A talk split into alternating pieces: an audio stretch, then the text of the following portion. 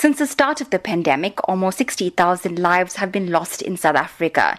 Now, expectations from the country's leading scientific minds indicate that the virus will take a more deadly turn in the coming weeks. Currently, Gauteng has the highest infection rate.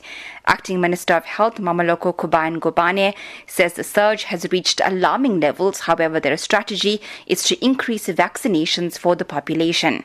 We know that growth is largely driven by the in Gauteng. Yesterday, the province recorded 9,501 new cases, accounting for 59% of the new cases. Part of the surge response accelerated the vaccine I'm encouraged that we have passed the 2 million mark for the national run-out campaign and that we have now vaccinated a total of almost around 2.5 million. Evidence has emerged that the vaccination reduces transmission. From the 1st of July 2021, we will open registrations for, for all citizens between the ages of 50 years and above. Scientists say the third wave infection rate has surpassed both the first and second waves. Deputy Director General at the Department of Health, Dr. Anban Pillay, says Gauteng accounts for more than two thirds of the positive cases. The province is far reaching its bed capacity, with one in every four people testing positive daily. Dr. Pillay says South Africans need to assist government by staying indoors as far as possible and become more strict with sanitizing and the wearing of masks largely in the inland provinces, spreading across the country, but now moving into the Western Cape. In the Gauteng province, I think it's very clear that Many of the districts are very much in the red, so almost the entire province is uh, at high levels of infection and transmission. The picture not very good in that across all of the nine provinces we can expect increases, quite large increases in some provinces like the Western Cape are predicted, Northwest as well. And the, uh, this uh, forecast obviously then places pressure on the hospital beds across the country. Gauteng uh, is very much in the red zone, and we can see that nationally the numbers have increased on a week-on-week basis.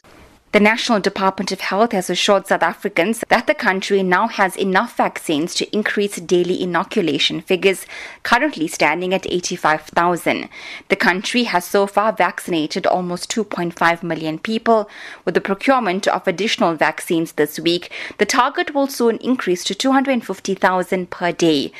The department's Deputy Director General, Dr. Nicholas Crisp, says plans are underway to roll out vaccines to those over 50, the police, and workplaces, amongst other groups. The average vaccination is, has got up to about 85,000 per day by the beginning of this week. That will now increase because we we now have a lot of vaccine that's arrived in the last couple of days, and we no longer have a resource constrained environment. Where we are moving to in the next couple of weeks is towards a number of mass vaccinations sites in the metropolitan areas. The target population, this age category of 50 to 59, is 4.8 million people.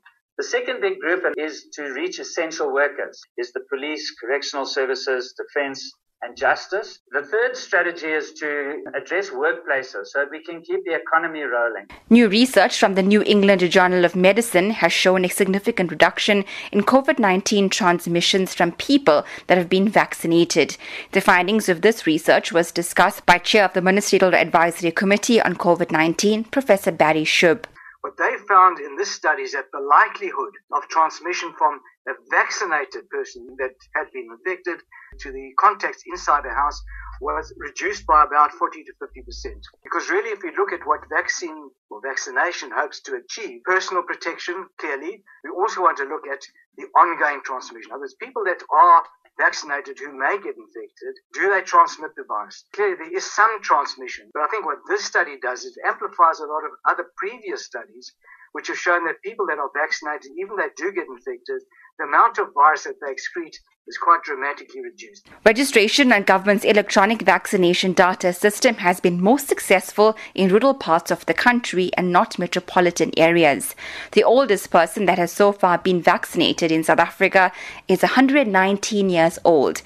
As new infections and the daily death toll continues to advance, government is warning that movement and irresponsible socializing will hamper their efforts to save lives. Prabashini Moodley, SABC News, Johannesburg.